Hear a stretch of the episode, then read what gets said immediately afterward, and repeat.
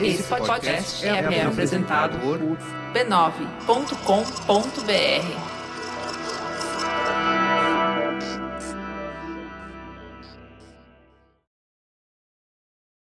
Como vocês sabem, o História Preta está num pequeno hiato criativo para a próxima temporada regular.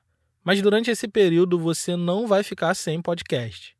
Essa é uma boa oportunidade de trazer para vocês um formato um pouco diferente do habitual, como é o caso desse episódio de hoje, que será uma conversa solta em formato de entrevista com o cineasta Jefferson D., que além de dirigir o documentário sobre Carolina Maria de Jesus, o aclamado longa Brother e o mais recente M8, que está na Netflix, é também diretor e realizador da cinebiografia de Luiz Gama, chamada Doutor Gama, que esteve em cartaz nos cinemas e agora está disponível na Globoplay.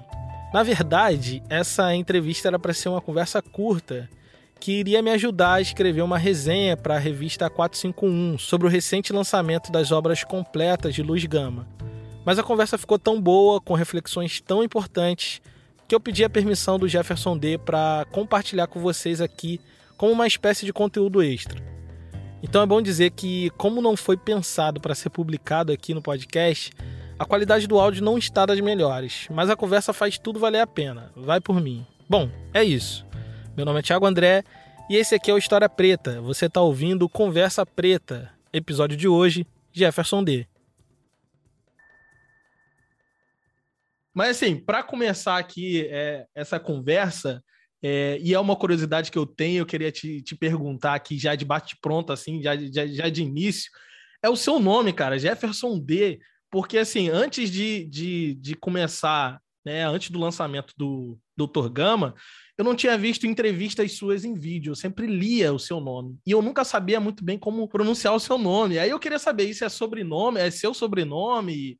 Da onde vem esse nome? É nome artístico? Como é que, como é, que é essa história do Jefferson D? Cara, meu nome lá, fui batizado é, como Jefferson Rodrigues de Rezende, né, cara? E esse é o meu nome que está lá no RG, esse está lá no Serasa, lá no... o nome que consta lá é o Jefferson Rodrigues de Rezende, né? Então, no SPC, no Serasa, o nome que existe é esse aí, cara. É esse que eles procuram, né? É, é, mano, tem que dar uns perdidos aí, que né, a vida, não tá fácil, não, né? Porque é cineasta que a vida tá assim, tranquila, né, cara? Mas, enfim, é, meu nome é Jefferson Rodrigues de Rezende. Eu, e aí, logo que eu, que eu fui fazer meu primeiro curta, é, aí tinha que assinar no final, né? O curta na faculdade, tá?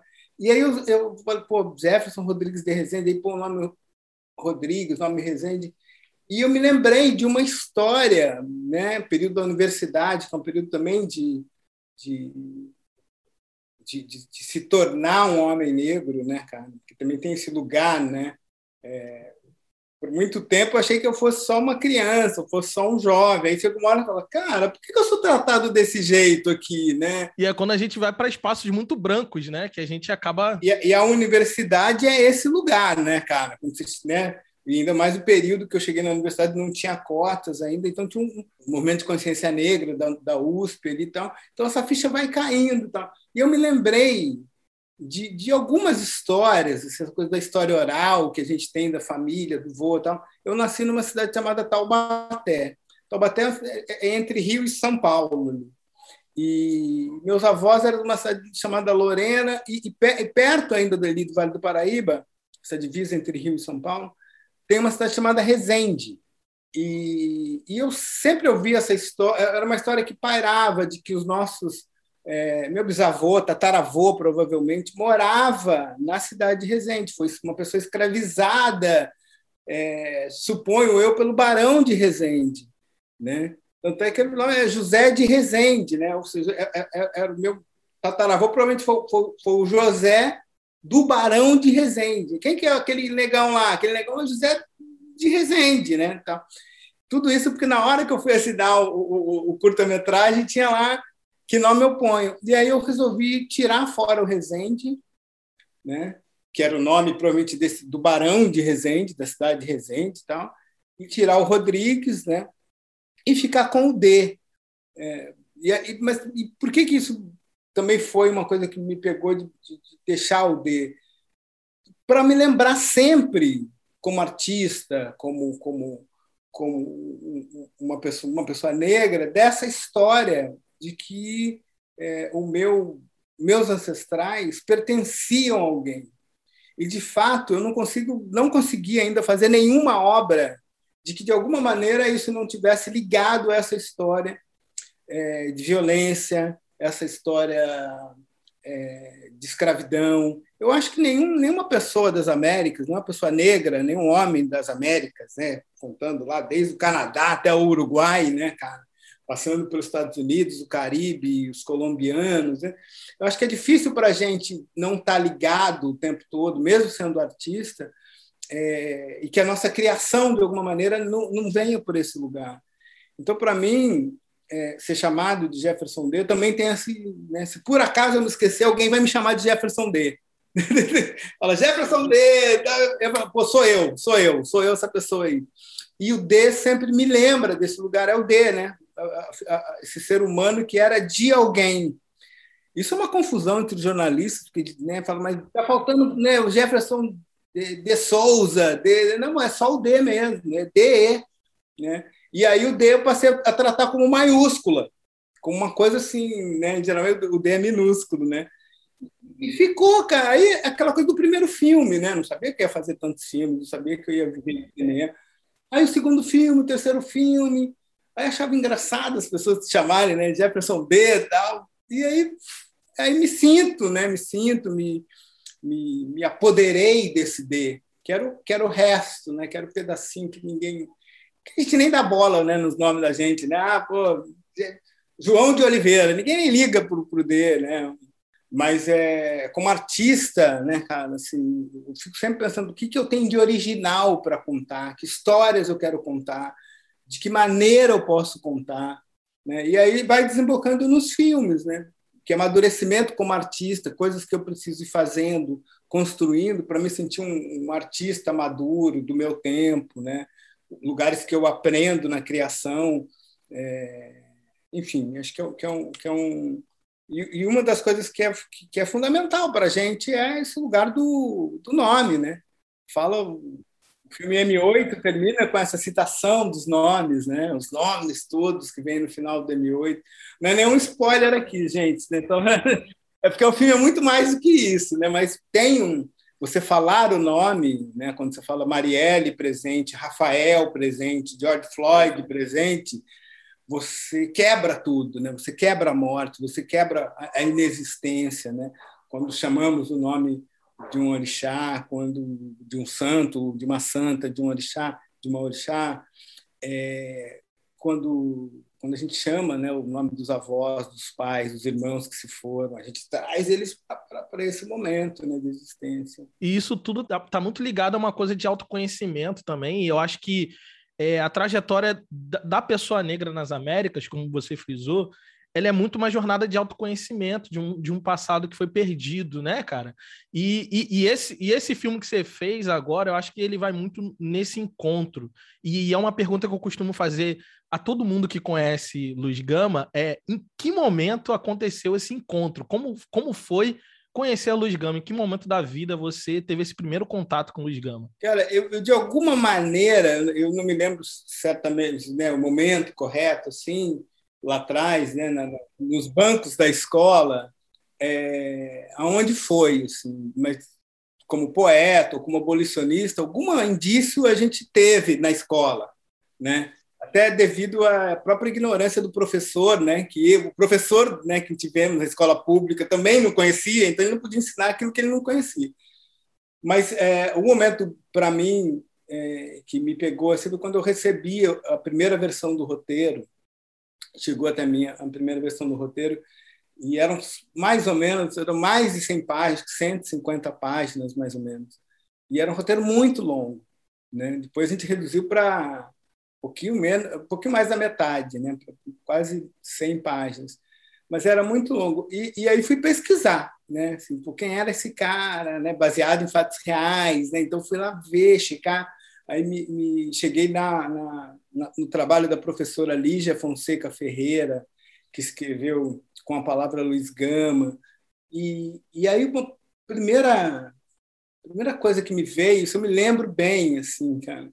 Estava na sala da minha casa e com o livro da Lígia, assim, na mão, e eu perguntava, cara, como é que eu pude ser tão ignorante, cara, e não conhecer essa história? Eu já era homem feito, pai já, né, cara?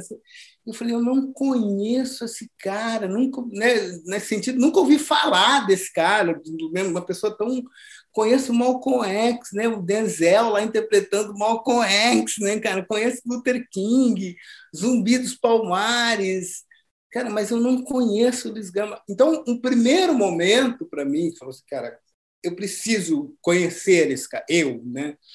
É, era a minha ignorância, cara. Era a minha ignorância. É, e, eu, e, e aí, para mim, fazer o filme tem esse lugar de ah, eu, eu, eu, antes de tudo eu quero ver o filme. É, é como se eu pudesse né, se eu fosse bilionário eu vou fazer um filme só para mim assim só para eu poder saber quem é esse cara então. E, e, só que não é assim obviamente então, eu falei, e eu falei cara as pessoas precisam saber. Até o outro dia eu falei uma uma frase a quebrada precisa saber. E sobretudo é, é, o Brasil, o mundo precisa saber do, sobre Luiz Gama, porque não é uma história ah, brasileira. Ah, Luiz Gama. É um, é, é um cara que teve uma trajetória, a gente vai falar dele aqui, mas assim, ele teve uma trajetória grandiosa e que, para mim, assim, naquele primeiro momento, me impressionou profundamente.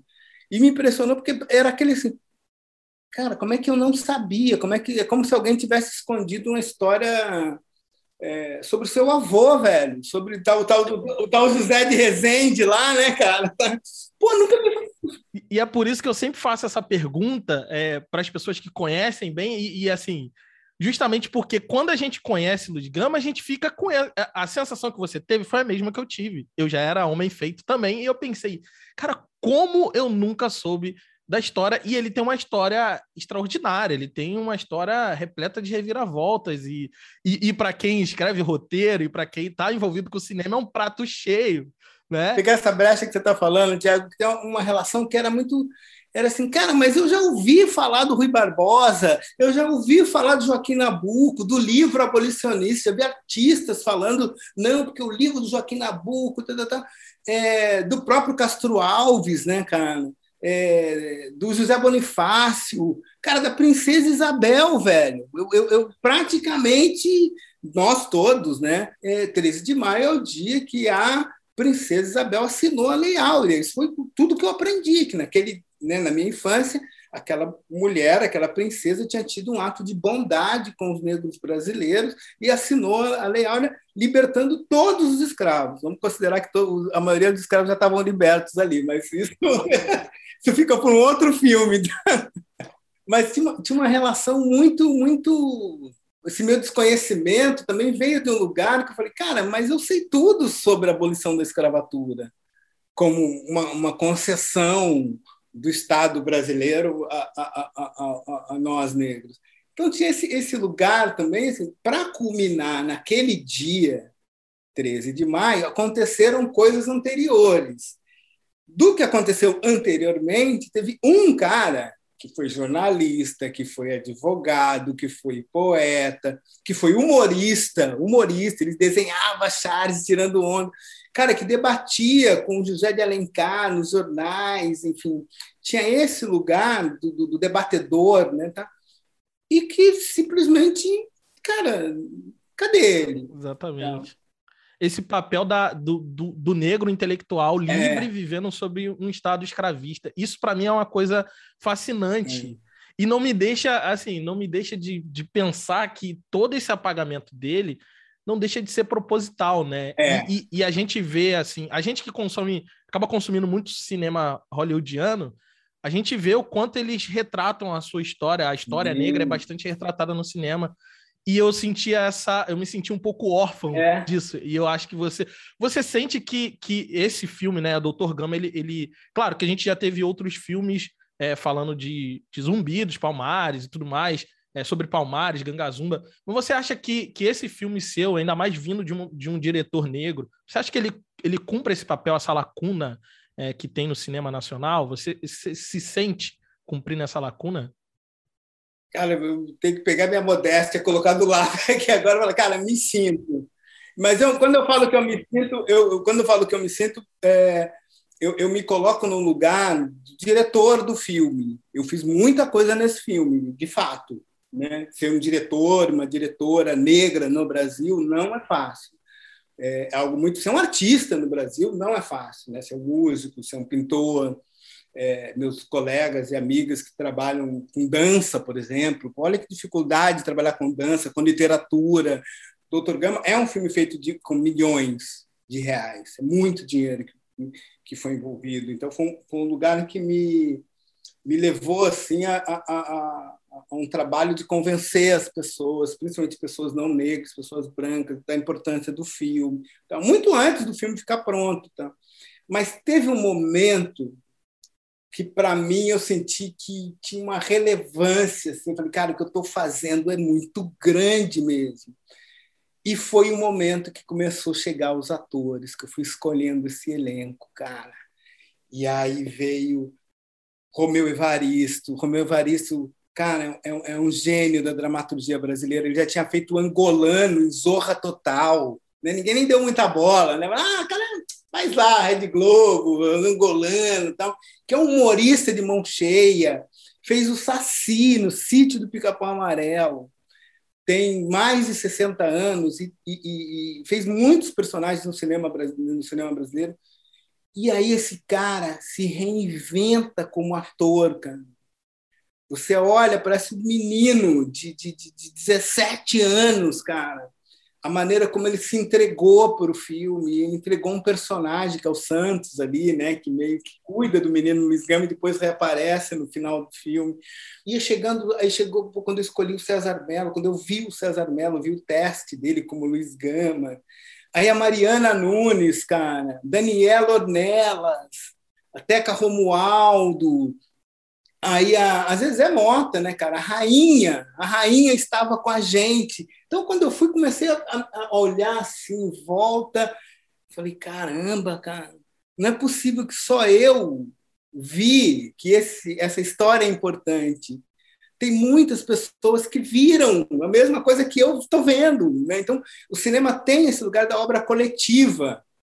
Né? O tempo todo. Aí a gente filmou, aí eu montei o filme, aí tem minha equipe de, de, de montagem no filme, é, o Pedro Iglesias e o Rafael Oliveira, que é um menino negro, um homem negro, sabe tudo de montagem, e foi me ajudando a, a estabelecer deixar o filme quente o tempo todo, até o final.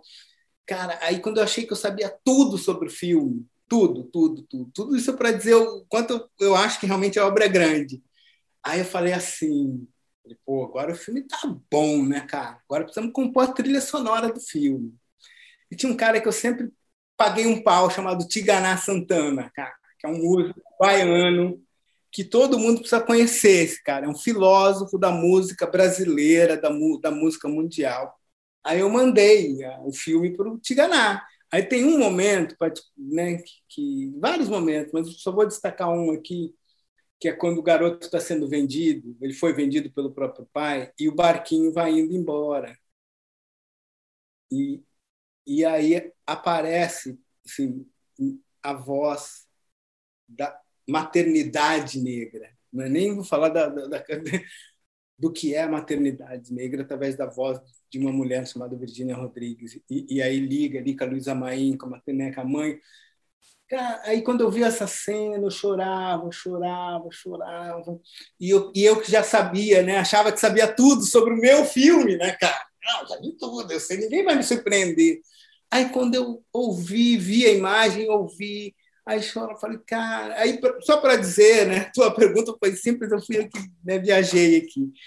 Mas eu, eu, acho que tem uma coisa, eu sabia que eu estava fazendo, que eu estava tocando em, em, algo sagrado, eu estava tocando em algo importante, eu estava tocando em algo que realmente os artistas envolvidos, artistas negros envolvidos nesse filme, todos os artistas do filme, não só os negros, não negros, sabiam do respeito.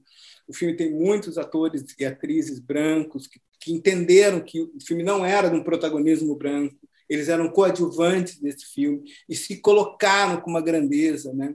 E ali, e, e, enfim, acho que todo mundo entendeu o que a gente estava fazendo com esse protagonismo, reverenciando esse homem. Então, nesse sentido, eu vou dizer para você que eu, eu, eu, pela minha, era a minha impressão, mas olhando o meu elenco, e principalmente quando eu olhei Zezé Mota no set de filmagem, fazendo um papel pequeno, mas muito potente, eu, eu, eu, comecei a ter uma certeza de que a gente estava fazendo algo grande. Cara, e, e, o, e o filme, assim, você, você foi falando da trilha sonora e tal, e, e eu, assim, a gente se sente envolvido. Quando você vê o filme acabou, você fala, caramba, acabou o filme. Tem muita gente brava comigo, Thiago, fala assim, pô, o filme é bom, mas o único problema dele é que ele é curto. Eu falei, não, o filme só é um convite para você catar o livro do Luiz Gama e ler o Luiz Gama. Não tem... Nenhum filme daria conta da grandeza do Luiz, nenhum filme.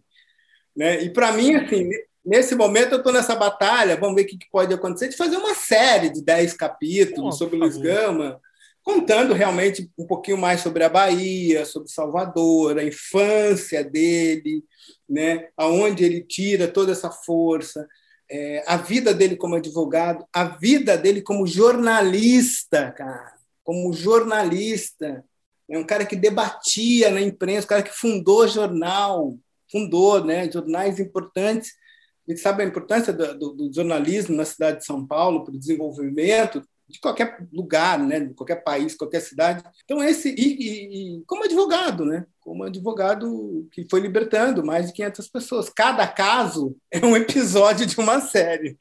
Exatamente. Era é, é, é esse era a conversa que a gente teve lá. A gente tem um grupo de, de ouvintes que são mais próximos e, e a gente praticamente assistiu o filme juntos e depois foi comentando. E aí as pessoas ficavam assim, cara, mas tem aquela história assim, tem aquela história assim, que poderia, eu falei assim, poderia ser uma série, cara. E dá uma série, não só de uma temporada, dá várias temporadas não, de série. E, e, aí eu vou jogar assim pro universo para ver se, se, é, se você não. se convence de. Obrigado. Se consegue obrigado. convencer, né, outras pessoas a, a botar esse projeto na rua. É, não, porque tem um, tem um lugar também, que já falei, é um filme de milhões, e é uma série de milhões de dólares, né? Milhões de reais, né? de dólares, porque ela, ela é um filme de época, né, cara? É, por mais que a gente traga para um linguajar né, contemporâneo e tal, mas não, e, e, aí eu tenho que lembrar uma coisa que é muito importante, que às vezes a gente não se dá conta quando a gente vê o filme. É, ele é um filme que a gente gastou muito tempo na preparação do filme.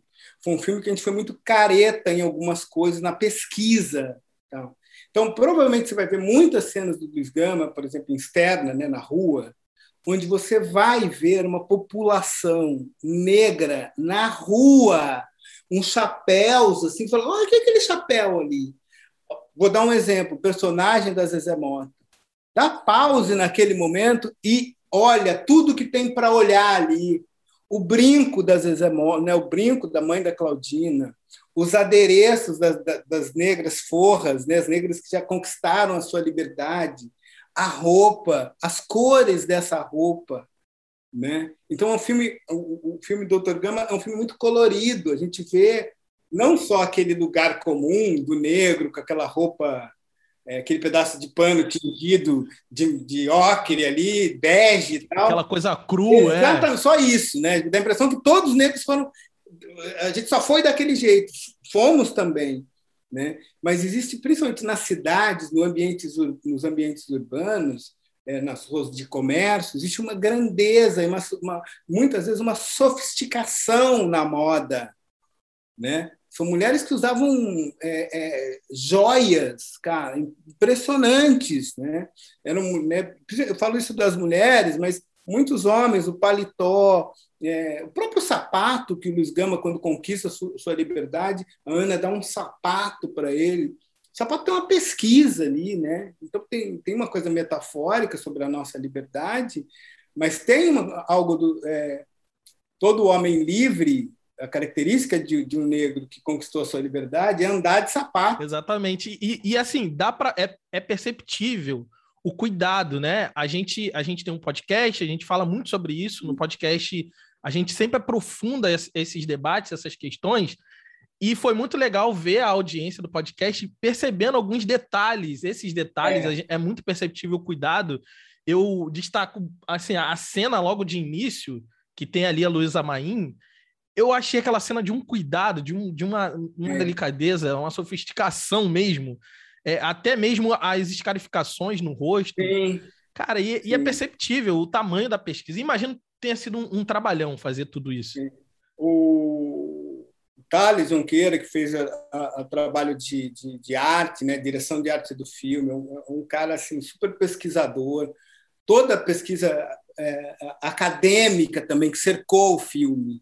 É muito importante dizer que, e sempre reforçar isso, né, porque a gente sabe que a academia, os nossos, nossas irmãs e irmãos que estão na academia, é, eles fazem um trabalho, estão lá nas federais, né, por batalhando, ninguém dá atenção para eles, pelo uhum. contrário, corta a bolsa daqui, a bolsa da CNPq, da FAPESP, da CAPES, enfim, da, das fundações, é sempre pouco dinheiro para pesquisa. Então, uma das coisas bonitas desse filme, e eu tenho que dar esse crédito, são as pesquisas, cara. É gente que está na universidade pesquisando. A professora Lígia né, foi a nossa grande consultora do filme. A Joana Oliveira foi quase a minha consultora pessoal ao longo do filme inteirinho. Né? Ela e a professora Lígia estiveram muito próximas assim de mim, de tudo. Se o letreiro que eu estava colocando estava correto, se a época estava correta, se o próprio Thales, que é o diretor de arte, cada então o filme, por exemplo, ele foi todo filmado em Paraty, né? E Paraty, ele tem uma cidade preservada, né? Quem quem tiver a oportunidade de conhecer a cidade, conheça Paraty, é uma história é, que está muito ligada a nós, negras e negros, mas é, algumas janelas, por exemplo, não era da época, uhum. da metade do século XIX, é um pouquinho depois.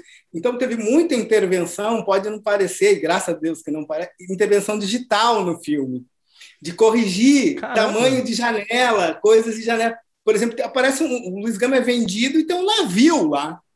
Tem um naviozão enorme ali. É. Cara, aquele navio é digital, aquele navio não existe. Né? Então, o próprio mar ali, então, o mar não existe. Caramba! Então, é, um, é uma trabalheira, cara. Por isso que quando a gente fala que envolve milhões, envolve pesquisa, envolve uma preparação, é porque tudo isso é construído, obviamente, para esse elenco, para, para a interpretação desses atores, cara. Tudo é, é como. Você imagina você ver um quadro, sei lá, Mona Lisa, né? lá no Louvre, você está lá alguém presta atenção na moldura que está. Não, cara, a gente presta atenção na personagem. Então, mas a moldura é importante, né? importante né? Para segurar exatamente. e dar sustentação. Exatamente. Então, é um pouco o que a gente fez nesse filme é gastar muita energia, muito tempo, muito tempo para colocar essa moldura, né? Essa, esses adereços todos. E é uma aula mesmo. Para que, e é uma aula que eu digo assim, para quem trabalha com moda, né, negro e negra que trabalha com moda, cara, vá ver o filme. Se você trabalha com arquitetura, vai ver o filme. Se você trabalha com direito, vá ver o filme. É, se você trabalha com, com, bijuteria ou joalheria, vá ver o filme. Esquece o Luiz Gama, não precisa nem. Vá só ver o filme. Dá, dá pausa, dá, dá, tira o som e fica só vendo, vendo o filme.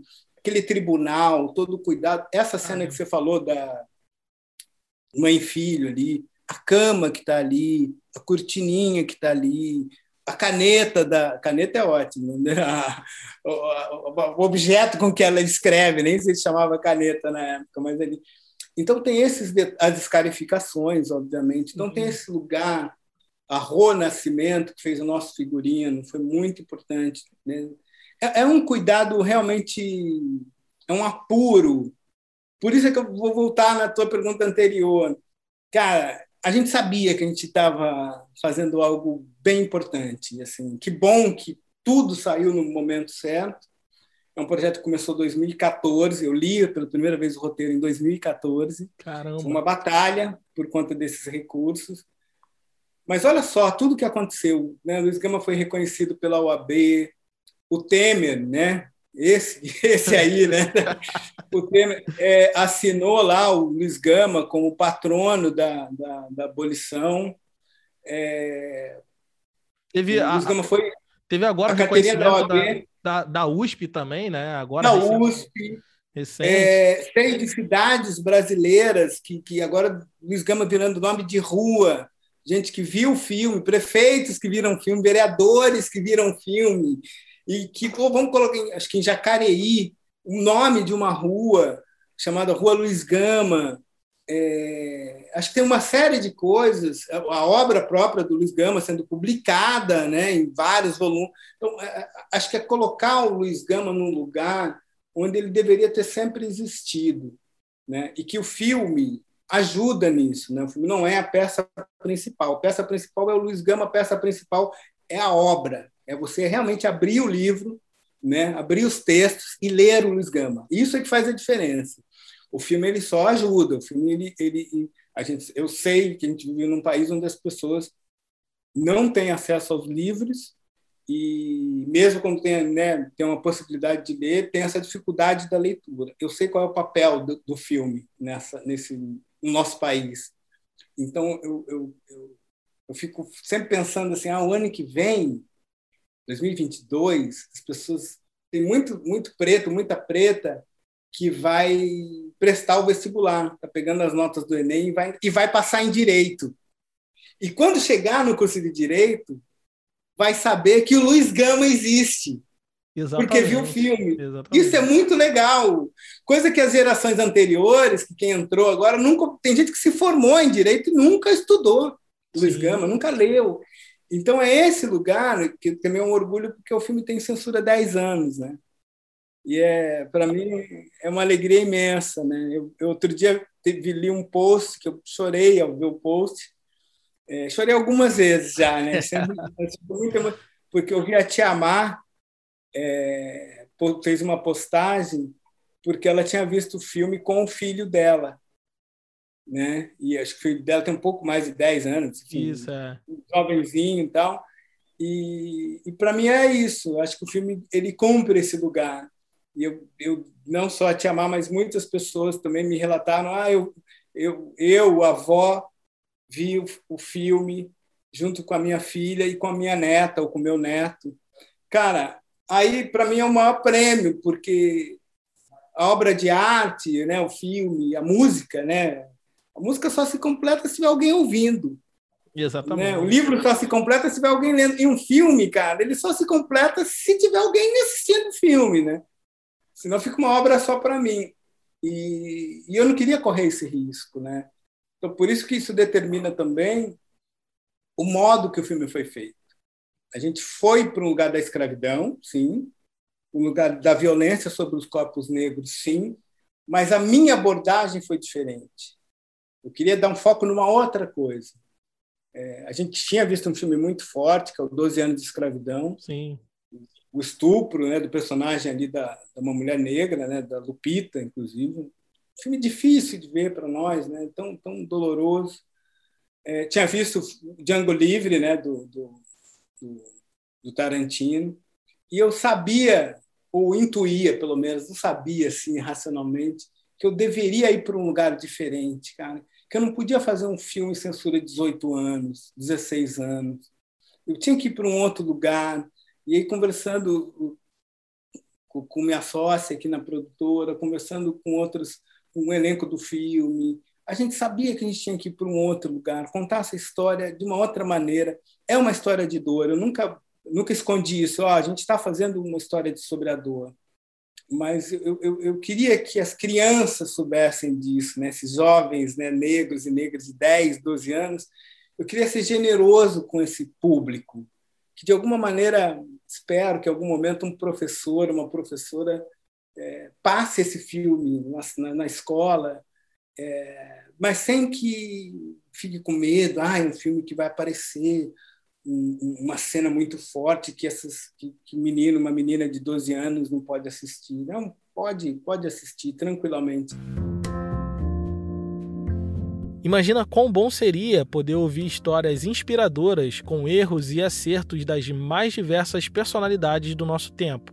É exatamente isso que você encontra no Caminhos Intuitivos, podcast original Globoplay, conduzido por Monique Evely, que a cada semana traz convidados incríveis para bater um papo sobre carreira e empreendedorismo. Mas calma lá, a gente está falando aqui de empreendedorismo real, pé no chão, de gente como a gente, como eu e você, que tem sido referência nos negócios, criatividade e cultura. Só para você ter uma ideia, já passou por lá Emicida, Fiote, Majur, Eliane Dias, enfim Só gente incrível. Ouça Caminhos Intuitivos no Globoplay e nas demais plataformas de áudio digital. É, já emendando numa outra pergunta que é que assim, meu, minha, minha cabeça, quando eu tô vendo o filme, eu fico o tempo todo pensando na narrativa ali, cara, as escolhas e tal. E eu fiquei pensando nessa escolha de, do, dos três Luiz Gama, né? Sim. Luiz Gama criança, jovem e adulto. Isso, isso era uma ideia desde o início? Você sempre pensou, vocês sempre pensaram nisso, de tentar né, trazer esses três momentos assim? Não. Ou foi uma coisa de. A primeira vez que eu li o roteiro não tinha essa divisão, assim, né? Tinha ele criança, mas depois era, era uma figura só, né? É... E, e aí, conversando aqui na produtora tal, a Cris Arenas, que é minha, minha sócia, a gente debateu, debateu bastante. E e ela sugeriu que a gente fizesse esse recorte. Né? E, na verdade, eu, eu, eu, falava muito assim, é, em, como o roteiro era muito grande, né? eu falava, poxa, eu vou ter que escolher o que, que eu vou contar, né, cara? Então, eu vou precisar aqui de, de, de 100 milhões de dólares e aquela velha história, né? aquele filme imenso que não vai sair do papel. Então, como é que a gente pega essa história, esse primeiro roteiro, que era tão grande, e transforma num, num, num projeto que realmente eu, Jefferson D, posso fazer, posso ir atrás do dinheiro, que eu vou conseguir realizar. Né? E, e, e aí eu comecei a separar, assim, né?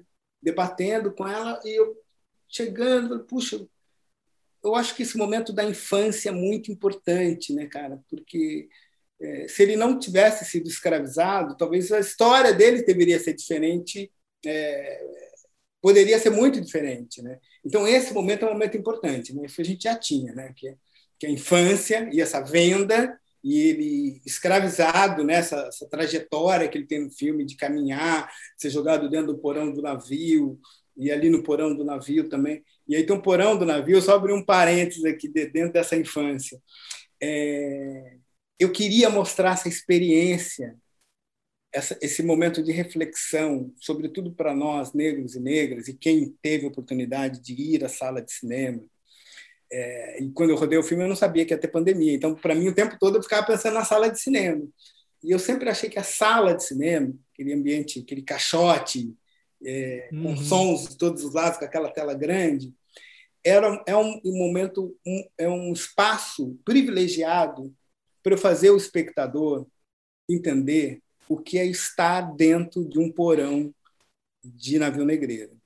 Fazer uma reflexão. Óbvio que jamais a gente vai conseguir entender exatamente o que eu queria propor e achei que o cinema, a sala de cinema nos, nos ajuda, é, é a fazer uma reflexão do que é uma criança negra dentro daquele espaço o que é essa dor? O que é esse lugar?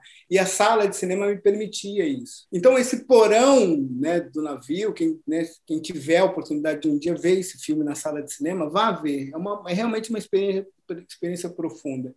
Então, tinha esse momento, que era o momento da infância, aí tinha um outro momento que, para mim, me chamava muita atenção, que é conquistar a própria liberdade, reconquistar a liberdade. Como é que ele aprendeu a ler? Como é que ele aprendeu francês, inglês, latim, né? Como é que ele aprendeu a ler português, né, cara? Então tinha esse lugar que eu queria ver, eu, eu Jefferson, então foram essas opções e obviamente esse homem, né, o homem advogado, que já liberto, já homem livre, apaixonado por essa mulher, chamada Claudina. Isso tem os registros. Então, tudo que eu estou falando para você tem registros, né? Está escrito lá, tem, tem, documentação sobre isso, né? Tá? Mas é, aí tinha esse homem livre que liberta pelo menos outras 500 pessoas. Eu tinha que ver isso. Tinha, e aí foi transformado. É, esse momento do, do, do, tribunal é um caso que, na verdade, emblematicamente são vários casos ali, né? Do roteiro que a gente transformou em um caso, né? Óbvio que deveria. Aí a série que vocês estavam comentando. A série seriam vários casos, mas no filme é um caso que seria o segundo grande caso. O primeiro é de um cara que ele liberta ali, ganha uma galinha como pagamento. Aí ele chega em casa e a, a Claudina vem, né, vem buscar e fala: Meu, seus novos clientes. E aí já tem uma. E ele vai para um caso que é o tal do caso impossível, que ele julga impossível. E aí o, o Santos fala impossível, homenzinho, né? E aí, a, a, a, e aí tem essas, enfim, esses três momentos para mim que eram emblemáticos. E aí a nossa costura foi em como é que isso se amarraria de uma maneira que lá no porão do navio a gente já vai entender, já tem toda uma premissa do final. Ficou, ficou excelente. Acho que esse, esse momento ali em que ele a professora Lígia, ela costuma falar, eu tive a oportunidade também de conversar com ela para a temporada que a gente fez sobre abolicionismo, e ela me faz, falou uma frase que me marcou para sempre, que, que, ela disse que o primeiro a pessoa escravizada que o Luiz Gama se libertou foi ele mesmo. Exatamente. E ele foi o primeiro dos 500 que ele viria. E isso para mim foi muito forte. Acho que a escolha desse momento acho que foi foi muito acertada, né? E ele fala isso no tribunal no final do filme, né? Lá no, ele fala assim: "Eu também fui escravizado. Eu fui tratado como esse cara foi tratado". E ele está falando isso na frente dos dez fazendeiros brancos, cara falando isso pá, no olho dos caras. Tal. E na retórica, nesse lugar do, do, do, do debate, da retórica. É... E aí eu vou voltar numa frase que você falou que é muito importante. É... E, e, acho que, que é, era o que me tocava também. Era ver a contribuição de um homem negro, mas do ponto de vista intelectual. A gente já viu no cinema brasileiro vários filmes. A gente já viu na, na, na, nas mídias em geral, né? não vou nem falar só do cinema. Né? É, a gente já viu nas artes, já viu né, filmes sobre Cruz e Souza, já vimos filmes sobre a Chica da Silva, sobre o próprio Zumbi, é, Aleijadinho, mas a gente nunca tinha visto um filme de ficção assim, né, para o grande público, tal. Eu falo isso porque eu entendo a dificuldade dos meus colegas documentarista, tem um documentário belíssimo sobre Milton Santos, por exemplo. Mas, é, pô, documentário é sempre difícil né, ter essa visibilidade merecedora que, que tem. É, mas, nesse sentido do grande público, é, a gente nunca viu a contribuição intelectual negra. A gente nunca viu um filme sobre Beatriz Nascimento, sobre Lela Gonzalez, sobre Abdias do Nascimento. A gente não viu esses filmes. Eu estou falando do filme de ficção, que é sempre o meu lugar, eu adoro né, contar. Era uma vez um homem tal, chamado Abdias Nascimento. E aí você mostra o cara, deixa ele. O próprio Simonal, que ganhou um filme recente, Mussum, que ganhou um documentário, deve virar filme. Mas a contribuição intelectual a gente nunca tinha visto. Aí você matou a charada mesmo. Pô, é isso. É esse lugar.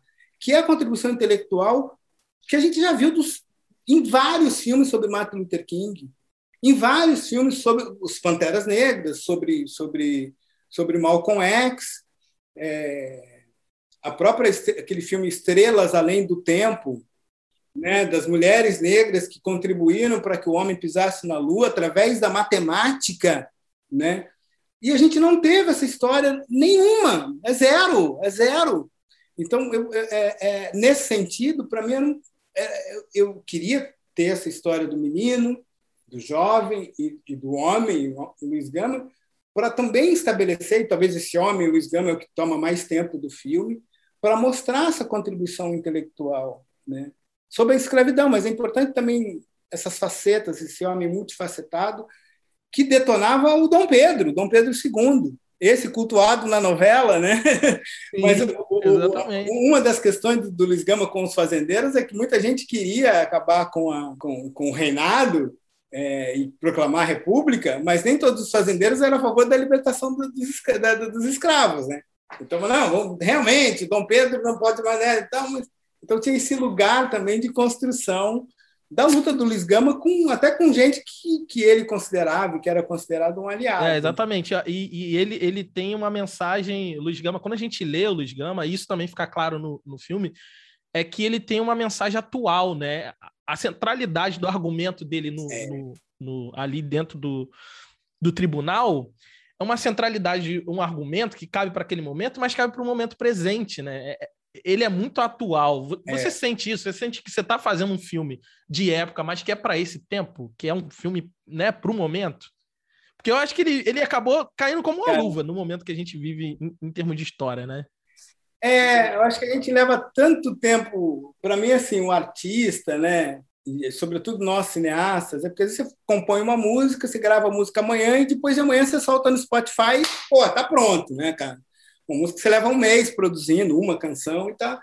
O filme não, né? O filme é um, um, algo que demora e tem toda uma preparação, uma produção. Ou seja, de 2014 ali, a gente não tinha George Floyd, a gente não tinha esses casos. Óbvio que tínhamos, o que a gente não tinha, na verdade, era esse aparelhinho gravando a violência Exatamente. contra os corpos negros. Quando esse aparelho é, começou a gravar e começou a postar nas redes, é, muita gente passou a entender o que é a violência sobre os corpos negros. Teve muita gente que passou a entender por causa da invenção do celular. Porque antes achava que não, a violência é só lá nos Estados Unidos. Né? E tem gente que ainda acha isso, né? que é um grande absurdo. Tem gente que, que, que se sentiu muito mais comovida é, pelo que aconteceu com George Floyd, com toda razão, né? Mas que talvez não entenda que essa violência atinge nossos corpos no Rio Grande do Sul, no Rio de Janeiro, com o menino Rafael em Recife. Quer dizer, é, é, é esse lugar que eu acho que, que o filme foi ganhando uma atualidade, nem uma, uma, uma urgência muito grande, né? a ponto de durante. Óbvio que eu já vinha de um outro filme, que era o M8, que é importante ressaltar, que já tinha essa, essas questões urgentes que me tocavam, né? que, que eu falei, pô, preciso uhum. filmar sobre isso e preciso levar esse projeto para esse lugar da atualidade. Então já estava presente lá do, do, no, no, M8. Mas teve uma coisa que me convenceu muito, sim, durante a, o trabalho de, de produção do filme, que foi quando esses atores chegaram, e eu sempre vou acreditar para eles essa, essa força, que quando eu vi o César interpretando o Luiz Gama, já nos ensaios, mas depois ali no tribunal, ele falava, eu, eu entendia que o texto do Luiz Gama já era atual, mas eu sempre, eu sei, estou fazendo um filme aqui, né, né Isso, aqui é, isso é uma ficção, tá? por mais que ele fale coisas que estão lá no texto do Luiz Gama, é uma ficção.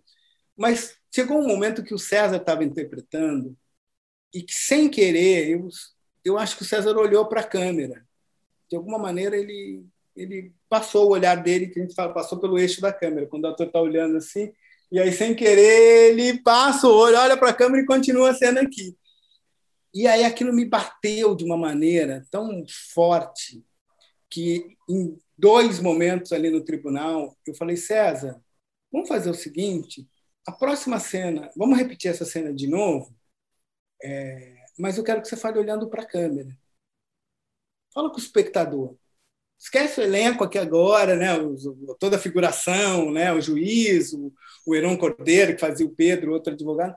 Olha para a câmera, fala para a câmera. Né? E aí, tá, tudo pronto, tá, vamos rodar mais uma. Tá. Ação! Cara, quando ele começou a olhar para a câmera, Aí eu olhava assim do lado, lá para Carol, que é minha continuista, para os outros produtores. Porra, tá grandão esse negócio. Aí tudo bem, é uma impressão que a gente tem no set de filmagem. Aí vai para a ilha de edição. Aí quando chega na ilha de edição, tá, bom, vou experimentar aqui, vamos ver se dá certo. Então, e aí, cara, quando eu coloquei o trecho dele olhando para a câmera e ele faz assim: Você! Você teria coragem? Tá? Cara, eu falei, isso funciona. Funciona, cara. Isso é muito atual. Todo homem, né? A gente está falando sobre legítima defesa. Exato. Legítima é muito atual. Era, isso é, é, é um material muito sensível para nós brasileiros, para nós brasileiras e brasileiros negros, para nós que vimos Marielle, né? Vimos a, vivemos esse momento né, é, do atentado de Marielle. A gente está no filme, a gente vê um atentado contra o Luiz Gama acontecendo e a gente vê como o Luiz Gama foi salvo da morte ali. E, e, e, e o personagem interpretado pela Daniela Ornella, a gente vê ela, ela faz o que ela faz. Não vou dizer nada se quem não viu o filme, mas ela olha para a câmera ela quebra o que a gente né, um dispositivo que a gente tem no cinema que chama de quebrar a quarta parede e, e no momento que o que o, que o José é, é, é, liberto. Ixi, dei um spoiler aqui, mas enfim.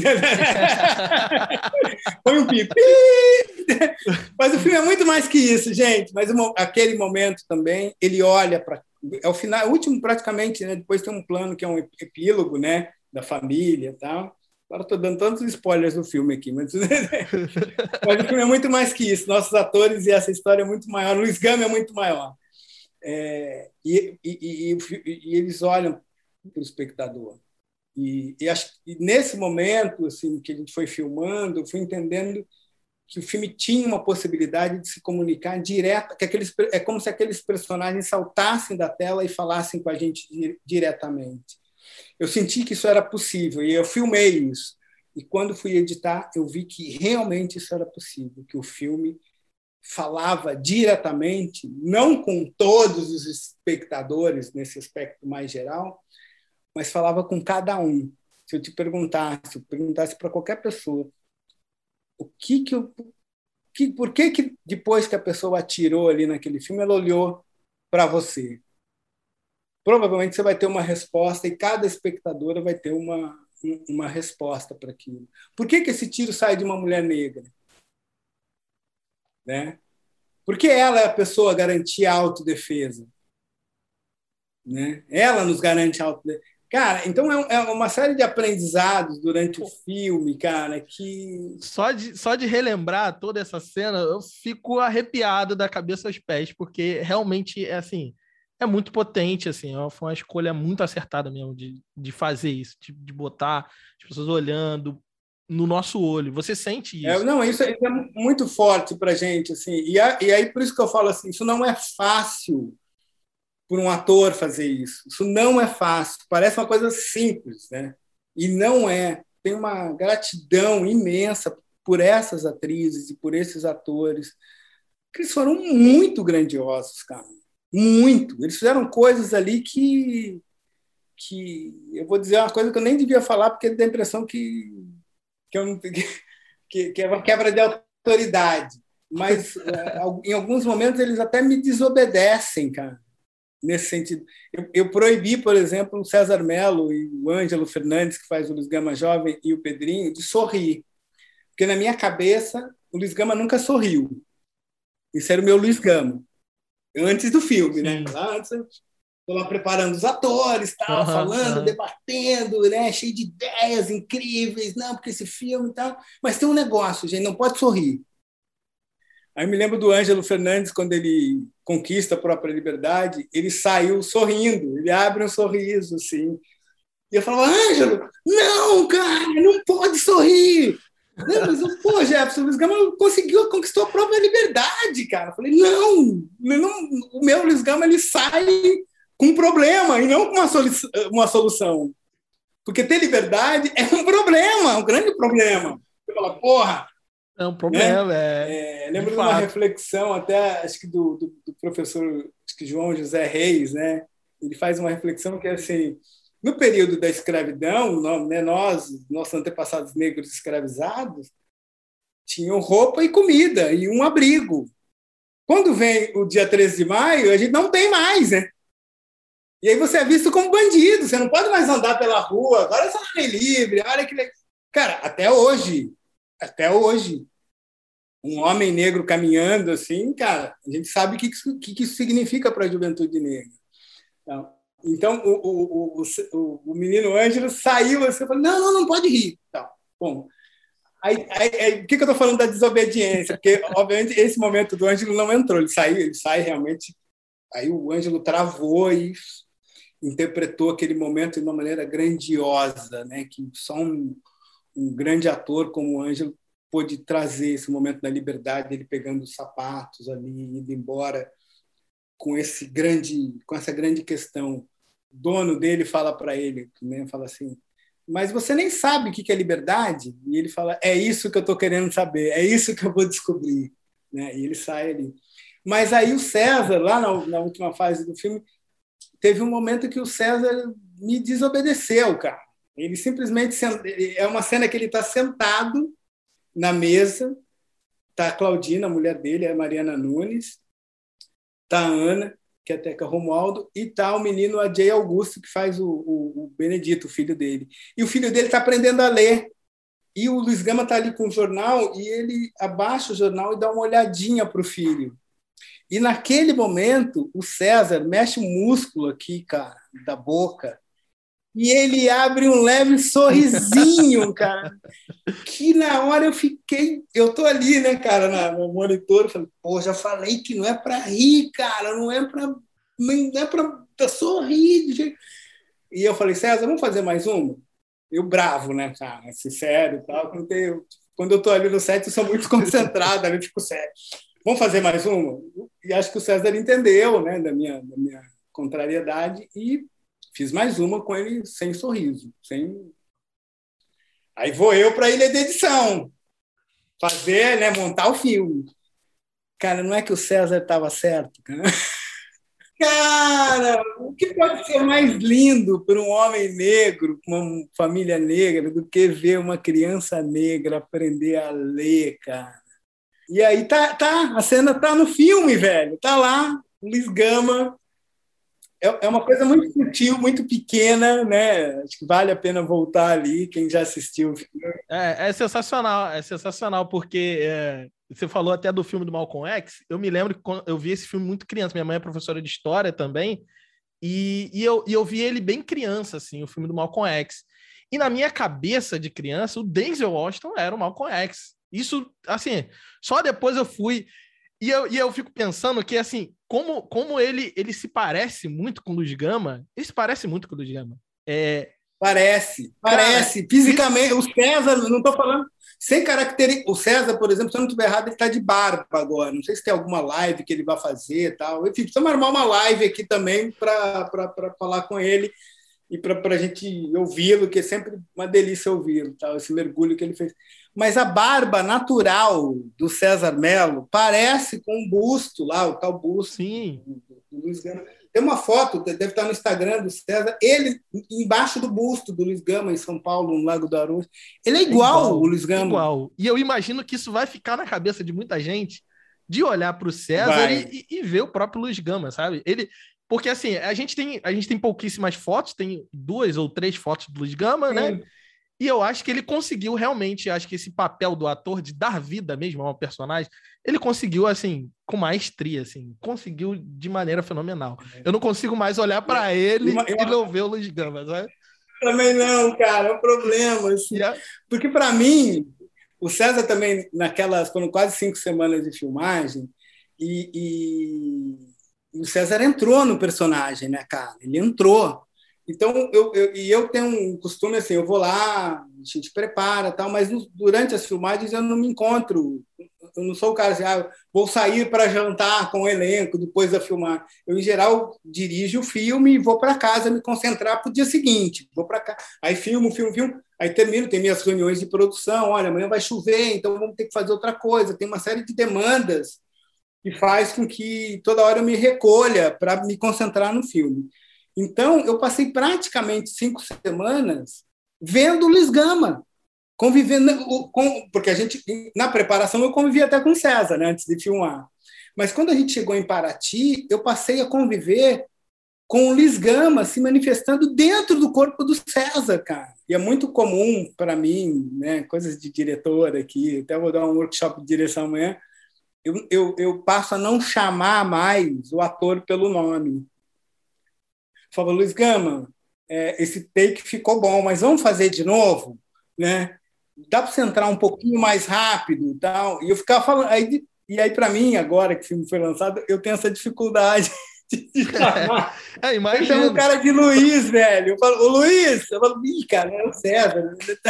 Exatamente, exatamente. Eu acho que é, eu acho que assim, o mérito todo aí de, de, toda a equipe, a gente sabe que um filme ele, ele é um trabalho de muitas mãos. E é, é um mérito, assim, sensacional. E aí eu já vou, vou até te fazer a última pergunta, assim, eu sei que o, papo tá gostoso e quando a gente fala de Luz Gama... É, senão a gente vai embora. Dá vontade de, de, de, ir embora, né, cara? Continua falando. Falar sobre cada cena. e aí a pergunta que eu quero te fazer, que é aquela pergunta de quem terminou o filme, assim, desesperado. Porra, acabou o filme. É saber o que, que você tá planejando aí pro, pro horizonte? O que, que a Buda Filmes está tá planejando? Qual o próximo tiro aí que a gente vai tomar? O próximo impacto cinematográfico que a gente vai tomar aí? A gente pode esperar alguma coisa aí para próximo? Pode, pode, pode. Eu, eu, brin... eu outro dia eu comentei um negócio assim. É, alguém comentou no, no Twitter, no, no, Instagram, e aí eu fiquei todo preocupado, né? Assim, a pessoa falou, escreveu assim: Pô, Jeff, você fez M8, agora fez Luiz Gama, hein? E, e agora, velho? Falei, pô, tô com uma vontade de fazer Baby o Porquinho, né, cara? para dar uma relaxada, né, velho? Mas aí o próximo projeto que eu devo fazer no cinema é, é um filme sobre a infância negra. Cara. Um filme porque eu acho que a gente todo esse período que a gente está passando, né, tão difícil de pandemia, tão difícil é, de um governo e de uma luta da civilização contra a barbárie, né? contra, é, contra é, enfim, toda vez que a gente fala da barbárie, ela atinge o povo brasileiro, mas a gente sabe que ela atinge sobretudo nós negros e sobretudo as crianças negras. E eu tinha um projeto que era um curta-metragem e que eu vou voltar a ele e que já tenho parte dos recursos para fazer, estou reescrevendo nesse momento o roteiro, que é sobre a infância negra. Eu queria falar desse momento. É, porque eu acho que, de alguma maneira, gente, nós, a juventude negra, os homens negros, as mulheres negras, né, a gente tem ferramentas para fazer uma reflexão, a gente tem modos de descarregar a nossa dor, de fazer a nossa reflexão, de engolir o nosso choro e continuar caminhando, né? não esmorecer. É, mas as crianças negras não. As crianças negras, né? E muitas vezes é tirado esse sonho, é combatido esse sonho da criança negra, né? Porque os pais e mães negros estão ocupados. Quando se tem o pai, quando se tem a mãe, né? Às vezes não se tem nenhum nem outro. É... Enfim, eu queria falar desse lugar, né? Eu queria falar disso, queria ficar nesse lugar, né? Parar. Um... E aí eu fiz um filme sobre um jovem, né? Que era o Maurício, cotista em medicina. Fiz agora sobre um homem negro, tudo bem, que ele lá de trás, né, lá do século XIX, que é o Luiz Gama, outro homem. Né? E agora eu queria falar do menino, do menino negro. Eu queria parar e ficar só falando dele, e emocional, obviamente, né? acho que é o lugar da emoção, mas é um lugar, sobretudo, da, da reflexão. Enfim, queria falar disso.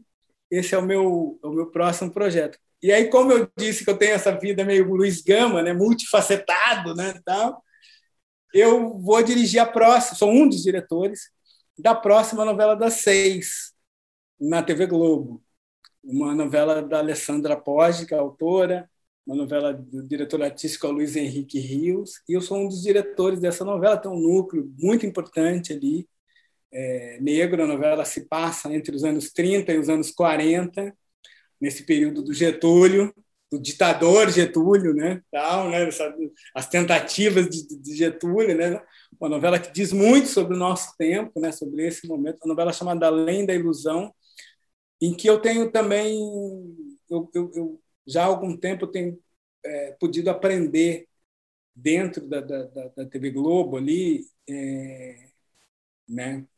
É, é, muito grande. Então, para mim, tem, tem, sido esse aprendizado de falar com o nosso povo pela TV aberta, entender e aí ter esse feedback, como é que tem sido, né? E, e, e a telenovela tem esse lugar, ainda tem, muitas vezes por bem, muitas vezes por mal, né?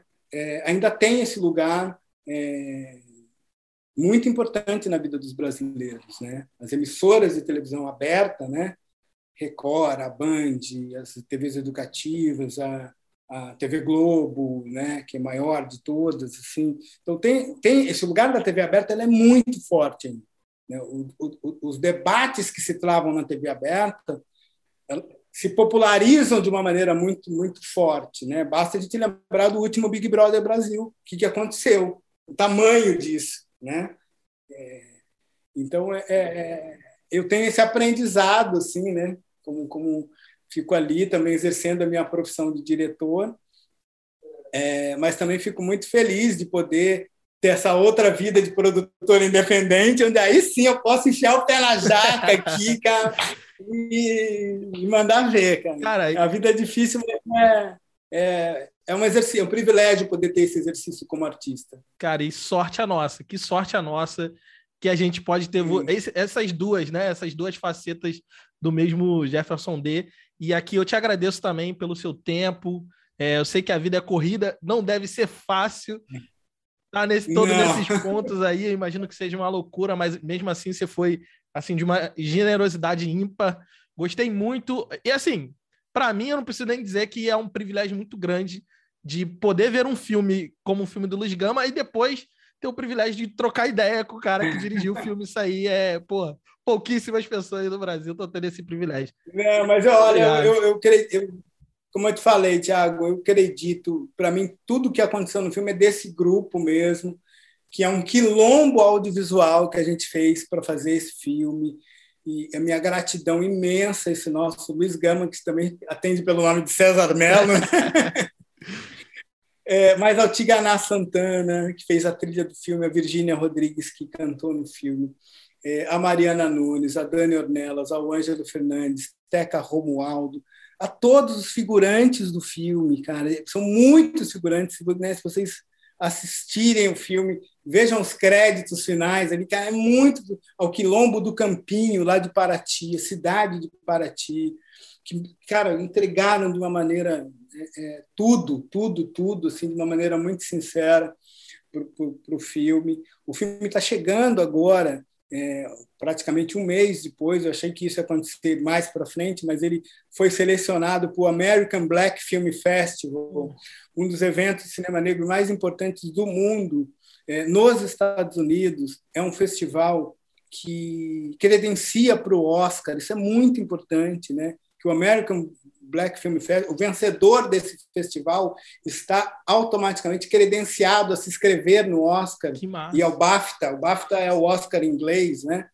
É, então, assim, eu estou muito feliz. Foram dez produções do mundo inteiro e selecionaram oito americanas e uma da África do Sul. E nós lá falando língua portuguesa, os pretos brasileiros marcando a, a presença ali com realizadores e realizadores importantíssimos no mundo, um festival que já revelou muitos diretores, é, inclusive acho que o diretor, o, Ryan Coogler, né, que, que diretor de Pantera Negra, passou também por esse festival. É, é, é um festival de muita reflexão, de muita política e de muita obra importante. E a gente está lá em novembro, Doutor Gama. Eu esperava que fosse só o ano que vem, né, tal. Mas isso demonstra que, que nossos irmãos norte-americanos estão interessados no que o Dr. Gama tem a dizer. Isso é muito importante. Né? E que o filme tem essa, essa vida longa e que ele chegue a quem tem que chegar, de fato. Eu estou muito feliz com o cinema, o filme continua em cartaz.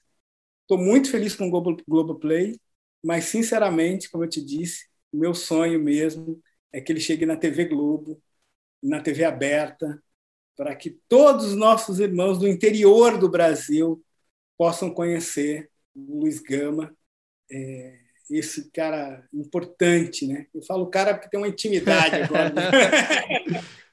Mas esse homem tão importante da nossa história e que a gente não sabia que ele existia, mas ele estava tava aí o tempo todo. E que bom que esse ano é o ano de Luiz Gama, né? Tanta coisa importante acontecendo. Que a gente leia mais a obra do Luiz Gama.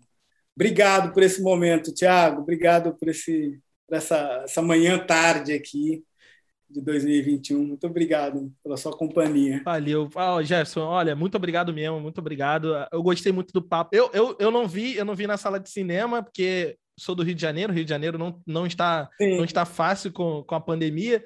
E Sim. mas assim, eu terminei assim em êxtase, cara. Eu terminei em êxtase o filme e, e com muitas coisas para falar e pensando, cara, eu preciso de alguém para conversar. E aí conversei com a comunidade aqui do, do podcast e agora tendo a oportunidade de falar com você, para mim, é excelente, excelente mesmo. E assim, ó, vida longa, vida longa ao Jefferson Day e todos os projetos aí que você tem aí na, na cabeça. Maravilha. E eu espero ainda ver muitos, muitos outros longas, novelas e, e, tudo que tem mais para sair dessa sua cachola aí, a gente quer consumir. Maravilha. O filme é, é, enfim, tem um recado no filme que às vezes a gente não, não não, não, consegue ver, porque quando começam os créditos finais a gente desliga o aparelho, né, a televisão. Tá? mas tem um recado que está lá no final dos créditos do filme, lá no finalzinho, no finalzinho da play, porque em geral é, no Globoplay, você dá play, quando acaba o filme, já começa a propaganda de uma outra, uma outra é. sugestão. Mas aperta, pega o seu controle remoto, procura lá e, e veja os créditos até o final. No finalzinho do filme, quando faltar mais ou menos um minuto ali, dá, aumenta um pouquinho o volume da sua televisão, do teu, do teu fone, do teu computador. É, assim como no, nos filmes da Marvel, tem um recado muito importante do nosso elenco. Muito importante. E eu não vou falar qual é, esse spoiler eu não vou dar, não. Então deixa aí, deixa aí no ar para quem. Né? Quem, quem já viu vai ver de novo. Eu, inclusive, vou assistir, reassistir com todos esses insights é, que a gente teve aqui na nossa conversa. É para é é é se ver e principalmente para se ouvir. Então pode colocar bem alto para o vizinho aí da tua casa ou para quem está lá na cozinha. Todo ouvir. mundo ouvir. É um, é um recado do nosso elenco. Cara, vai lá. Valeu, valeu, Jefferson. Olha, muito bom mesmo, muito obrigado. E espero te encontrar por aí, fim de pandemia, a gente poder é, se abraçar e trocar afetos reais, né? Não só virtuais. Valeu. Sim. Muito obrigado Sim. mesmo. Valeu. Saúde a todas e todos e todos. Valeu. Beijo. Tchau, tchau, querido. Esse podcast é uma produção História Preta com distribuição da rede B9 de podcast. Esse episódio só foi possível graças à contribuição generosa de nossos apoiadores.